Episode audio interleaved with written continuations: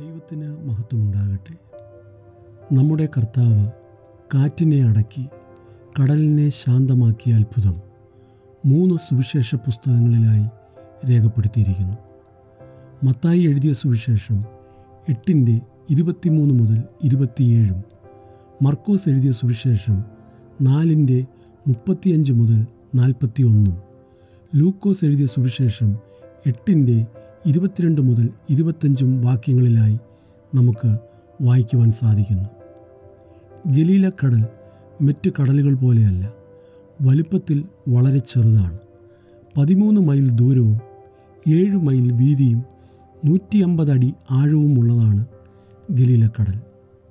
കർത്താവ് തന്റെ ശിഷ്യന്മാരുമായി ഒരു വൈകുന്നേരം കഫർണഹൂമിൽ നിന്നും ഗരസീനയിലേക്ക് യാത്ര തിരിച്ചു. ഏഴ് മൈൽ ദൂരമുള്ള യാത്രയാണ്.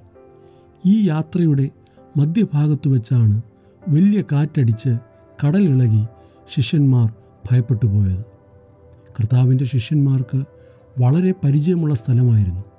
എന്നാൽ ആ രാത്രിയിൽ അവർ ഭയപ്പെട്ടു പോയി അതിനാൽ കർത്താവ് അവരോട് ചോദിച്ചു വേർ ഈസ് യുവർ ഫെയ്ത്ത് നിങ്ങളുടെ വിശ്വാസം എവിടെ?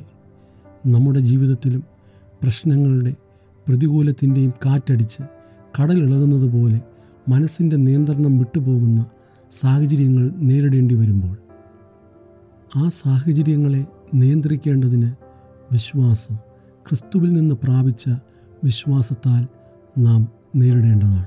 കർത്താവും നമ്മളെക്കുറിച്ച് ആഗ്രഹിക്കുന്നത് അങ്ങനെ തന്നെയാണ്. നമ്മുടെ ജീവിതത്തിൽ ചിലപ്പോൾ ഇങ്ങനെയുള്ള സാഹചര്യങ്ങൾ കടന്നു വന്നേക്കാം. എന്നാൽ അവിടെ ഒന്നും നമ്മൾ ഭയപ്പെട്ടു പോകാതെ പതറിപ്പോകാതെ വിശ്വാസത്താൽ മുന്നേറുവാൻ കർത്താവ് നമ്മളെ സഹായിക്കട്ടെ. ശിഷ്യന്മാരുടെ ജീവിതത്തിൽ ഏഴു മൈൽ ദൂരമുള്ള യാത്രയിൽ അവർ ഇതേ വിശ്വാസത്തെക്കുറിച്ച് പഠിക്കുകയായിരുന്നു. ഒരുപക്ഷെ നമ്മുടെ ജീവിതത്തിലും വിശ്വാസത്തിന്റെ ചില പരീക്ഷകൾ നമ്മൾ നേരിടേണ്ടി വന്നേക്കുമായിരിക്കും. അവിടെ തളർന്നു പോകാതെ വിശ്വാസത്താൽ മുന്നേറേണ്ടതിന് കർത്താവ് നമ്മെ സഹായിക്കട്ടെ.